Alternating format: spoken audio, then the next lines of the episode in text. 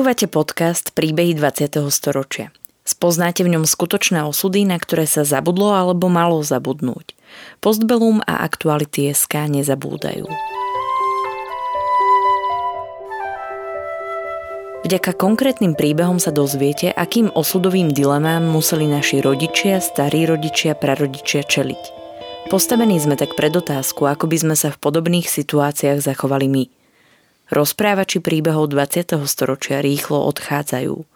Ich spomienky sú dôležité nielen pre nás, ale aj pre naše deti a ďalšie generácie, ktoré už nebudú mať možnosť sa s nimi osobne stretnúť.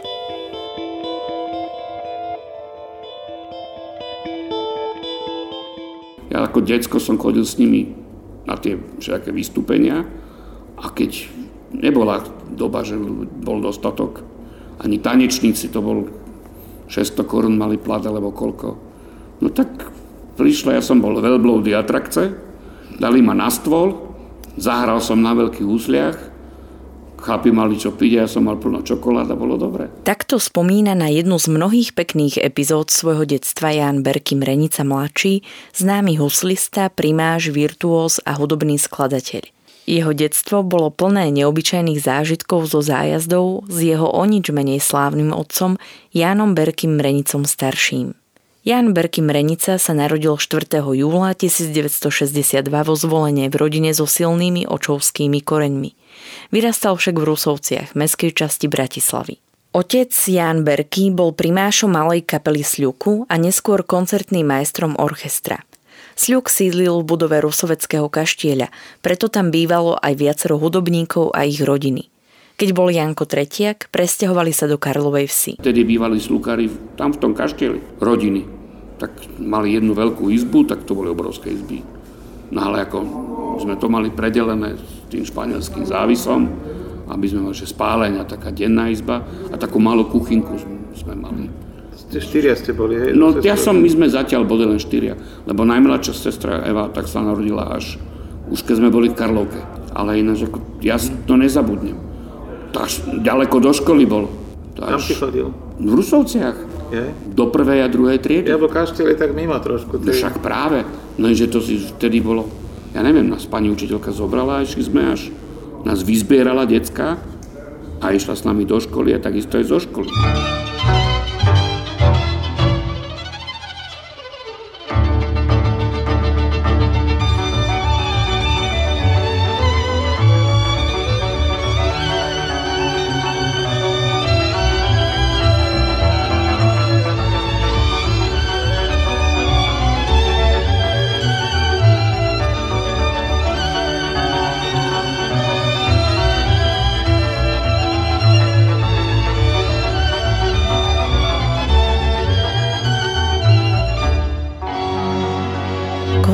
Hudbe inklinoval Jan Berky mladší od malička. A to nie len pre vzor svojho otca, ktorý bol známym huslistom, ale aj pre drobnosti, ako boli nedeľné obedy, počas ktorých počúvali hudbu z rádia, predovšetkým ľudové piesne. Bola nedela a pustilo sa o, pol, o 12. rádio, zaplo sa a boli ľudovky.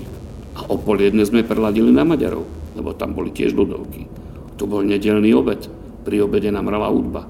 Dneska to je škoda, že to zmizlo. Základom jeho úspechov však bol talent, ktorý zdedil nielen z otcovej, ale aj z matkinej strany. Kým sa rodina nezačala rozrastať, mama sa venovala najmä spevu. Nezabudnutelnou spomienkou a štartom do sveta hudby boli detské husličky, ktoré dostal, keď mal len 4 roky. Ja som bol taký fanatik, že som im vrzgal celé dni. Ja som, ja som, keď som bol malý, som musel, ja som cvičil kuse. Kuse som, ma to bavilo.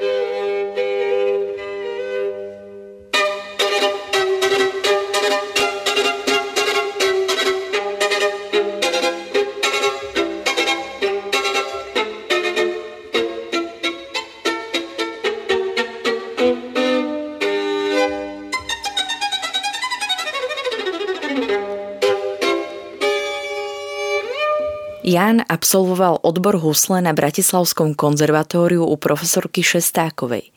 Jeho otec a matka veľmi dbali na výchovu svojich detí a to sa týkalo aj jeho študijných výsledkov. Očakávali od neho, že bude dobrým a svedomitým žiakom, ktorý si plní svoje školské povinnosti. U nás sa dbalo na výchovu absolútne, že škola je základ. A to bolo aj u nich. Moja mama, otec, oni obidvaja študovali, čiže už tí rodičia boli prezieraví. Mama chodila na konzervatórium, potom otehotnila, tak robila v Brne, ale spievala, spievala v Brnenskom ľudovom orchestri.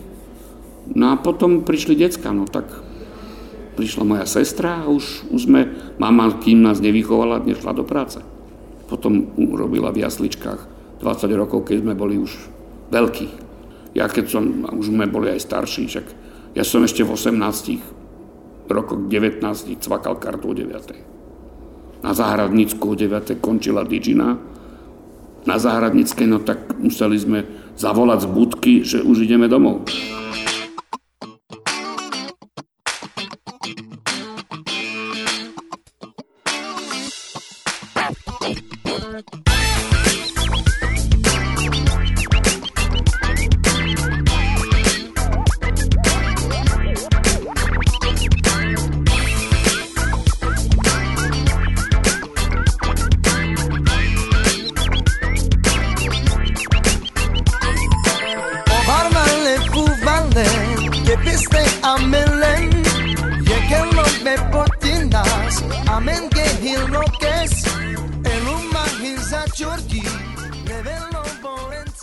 Známym sa stal najmä v súvislosti s orchestrom Diabolské husle, ktorý viedol. Dnes má krásnu rodinu, ktorú tvorí manželka Vierka, bývalá speváčka, ktorá momentálne učí v škôlke a talentovaná dcéra so záujmom o spev.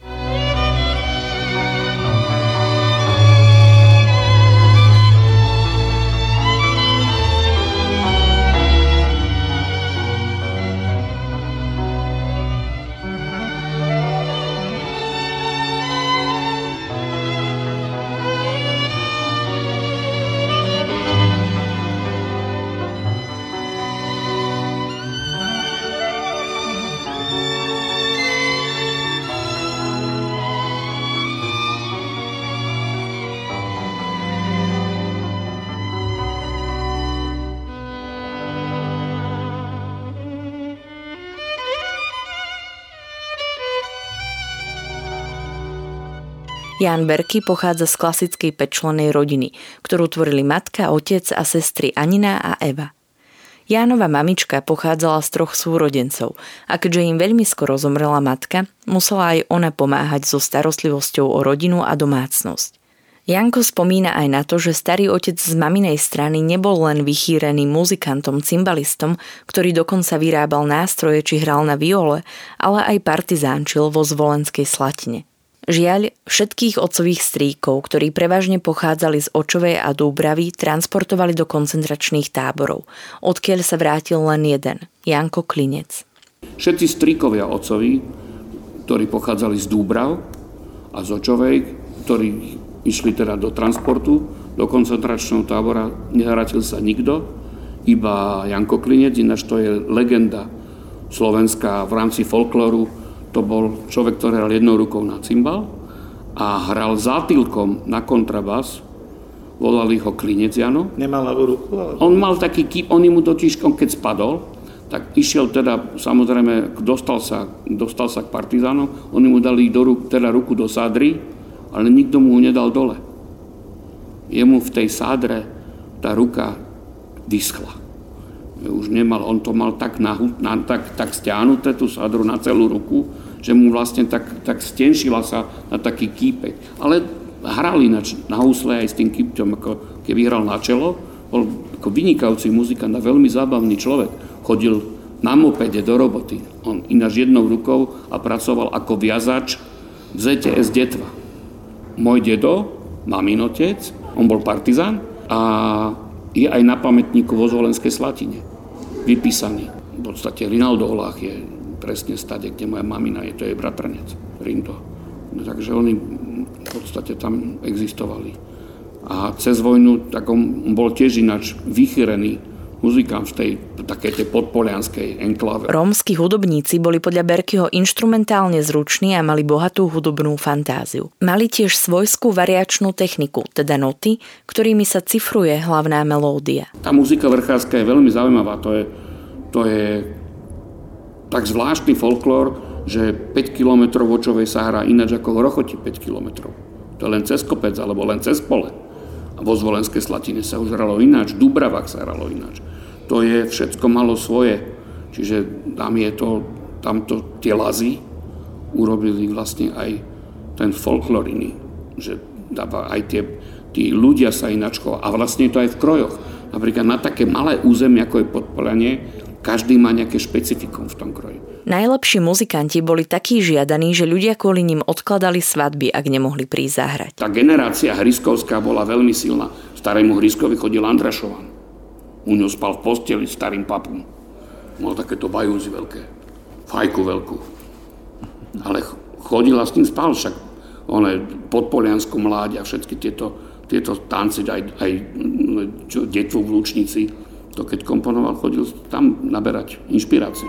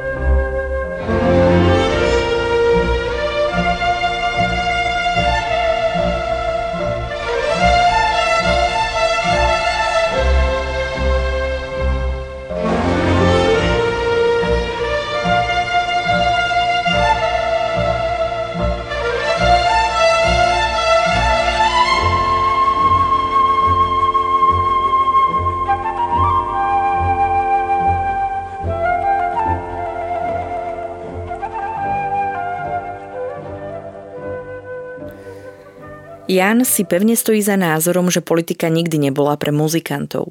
Hudobníci vždy potrebovali mecenášov. Zároveň sa však ostro vymedzuje voči akýmkoľvek prejavom nacizmu a rasizmu. Zdôrazňuje aj svoj odpor voči všetkým extrémistickým prejavom. Kedy si mal na benefičnej akcii konflikt so zvolenským predstaviteľom LSNS. Netají sa negatívnym názorom na Tisa a jeho činy. Nenávidím to. Ja nenávidím takéto veci. Poviem úprimne, uh Mal som veľké intermeco so zvolenským, so zvolenským e, predstaviteľom LSNS. Prišiel v zelenej košielke, takej pastierskej. To už keď som videl, že niekto má zelenú, už aj zelenú, ja som nikdy nevidel zelenú košielu, že má niekto folklórnu.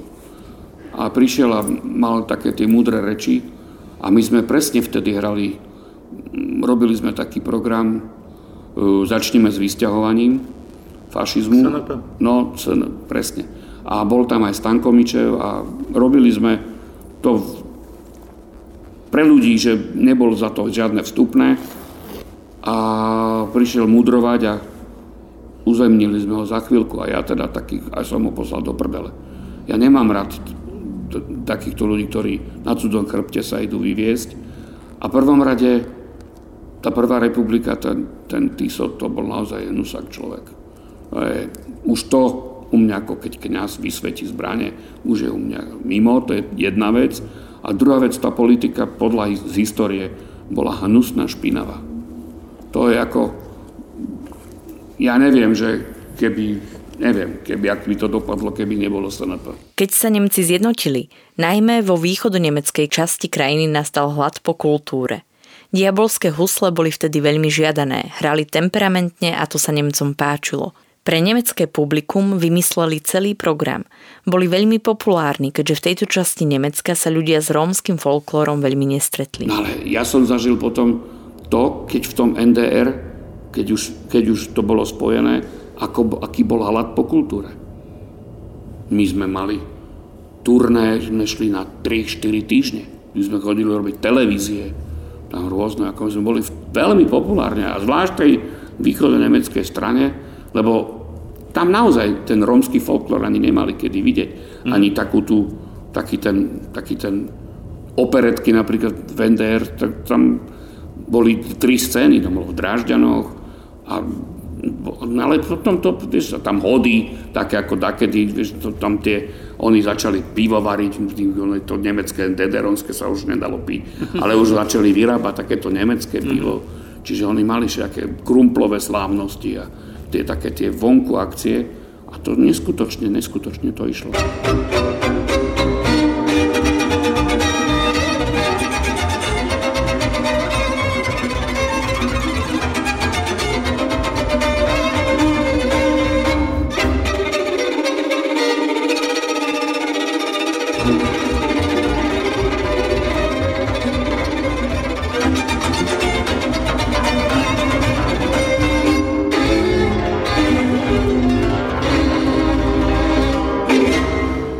Jan sa v detstve s rasizmom osobne nikdy nestretol.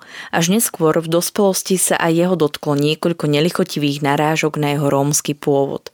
Spomína aj urážlivé pokryky z hľadiska, ktoré sú len ekvivalentom známeho Cigán hraj. Že, že keď zahra, hráš koncert, hráš piane a niekto ti zakračí, zakričí s publikom zahrajte, on na čo pôjdem domov. Mňa to uráža, takéto prejavy. Jan Berky spomína, že ako dieťa chodil hrávať s kapelou svojho otca. Ten bol pre ňo niečo ako guru. Opisuje ho ako fantastického, zodpovedného a veľmi pracovitého človeka. Pamätá si na to, ako veľmi dbal na školské výsledky svojich detí. Ako hudobníka ho začal vnímať, až keď začal navštevovať konzervatórium a venoval sa hudbe už na vyššej úrovni.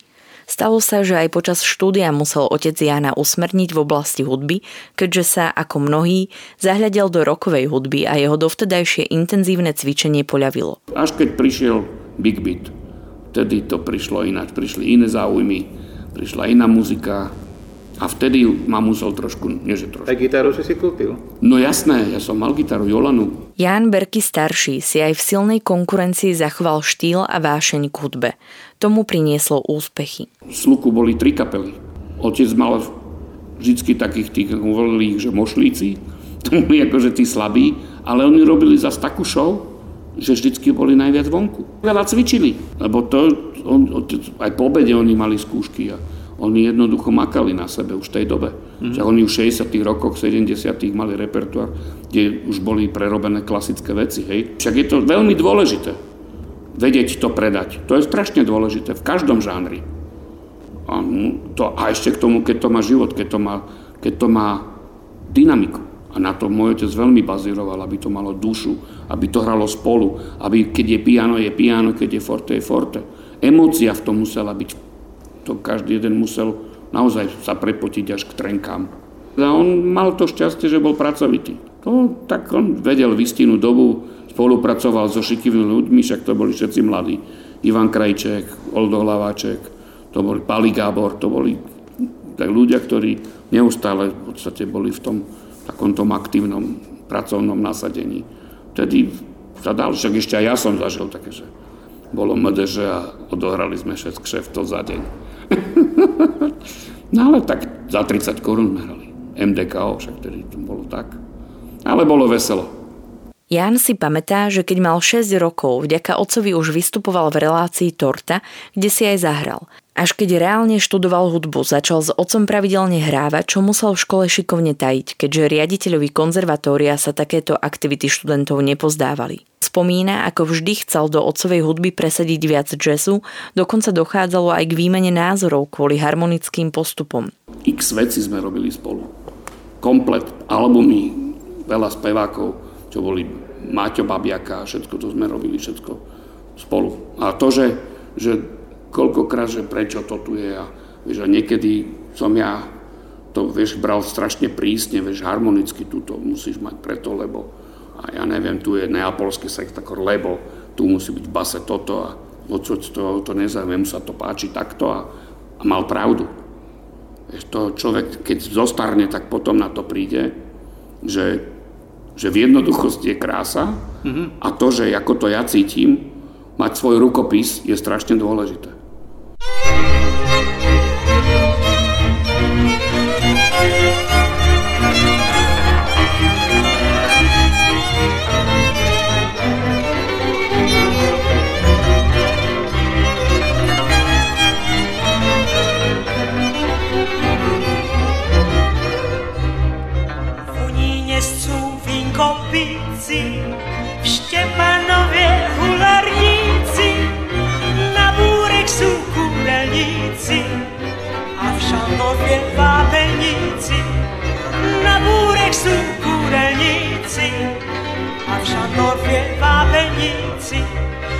V sekulách sú sami ševci, v svatém Jáne skoro všetci, v Malackách sú pocheňkári. Žiaľ, Jan starší v roku 1992 dostal porážku, ktorá zasiahla pravú ruku a potom už nemohol plnohodnotne hrať. Raz si ešte verejne zahral na agrokomplexe. Jeho syn ťahal sláčik. Otec dostal na skúške porážku. My sme šli, my sme šli do Nemecka, išli sme hrať Griga, Solvežina pieseň, kilové noty na, na 8 a takto sa mu začala. Hovorím, čo je? Že neviem. Brr, zase. Šli sme do Tulipánu, dali sme mu dva panáky a ja som sadol do mojej Fiatky s ním a žil som na Kramáre. Len vtedy, keby bola taká, nie že technika, ale keby nebola taká byrokracia, ako bola vtedy, To bol ktorý rok cca? 80, 92. A to bolo tak, že vlastne on ešte na tom príjme, vieš, museli, dajte si sem ruku, ešte stále, vieš, žartoval aj s doktorkou, či sme na rengen a na rengene sa zosypal. Padol konec a už bol mimo. A potom sa prebral, ale už ale necítil si nič, absolútne ľavú, ako sláčik, nič, ľavá ruka išla k čert. Však vtedy vzniklo aj to, že ja som uťahal sláčik. A on, on ako, tiež je to nesranda. To len ty vieš. Ale sme sa veľakrát trafili. Lebo on nevydržal bez, bez, bez ľudí. Jemu nechýbala hudba. Jemu ľudia chýbali.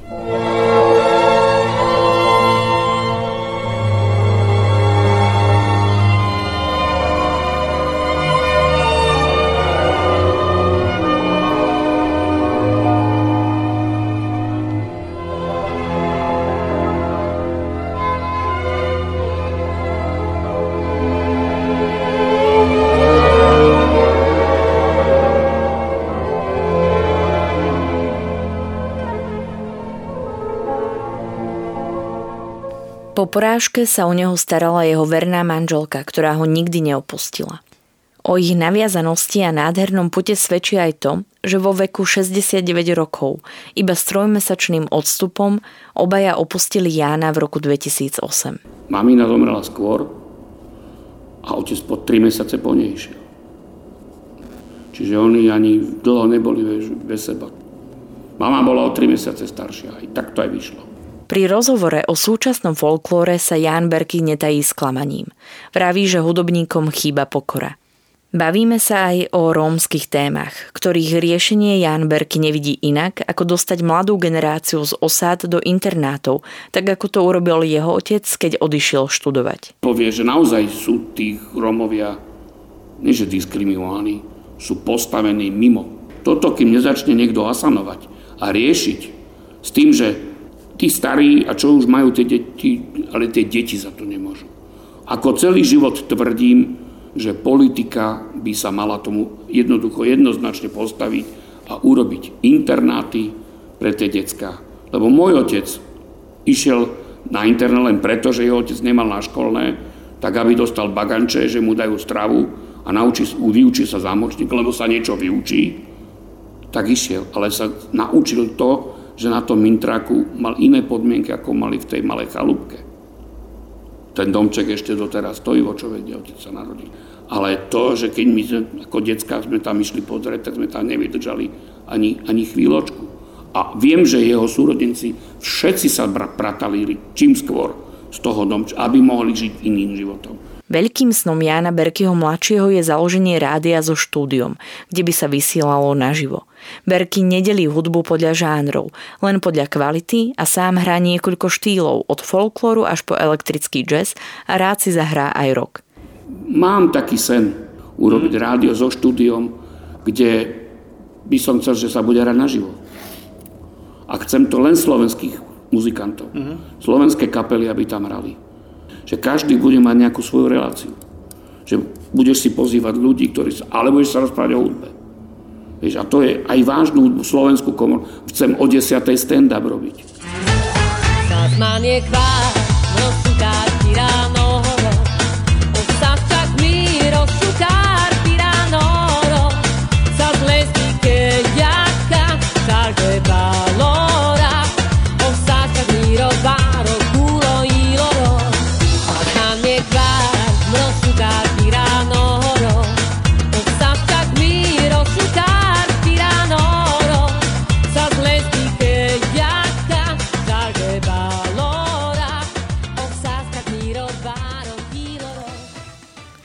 Príbeh Jana Berkyho nahral Marian Jaslovský, spracovala ho Michaela Polovková. Bola použitá hudba Jána Berkyho staršieho a mladšieho.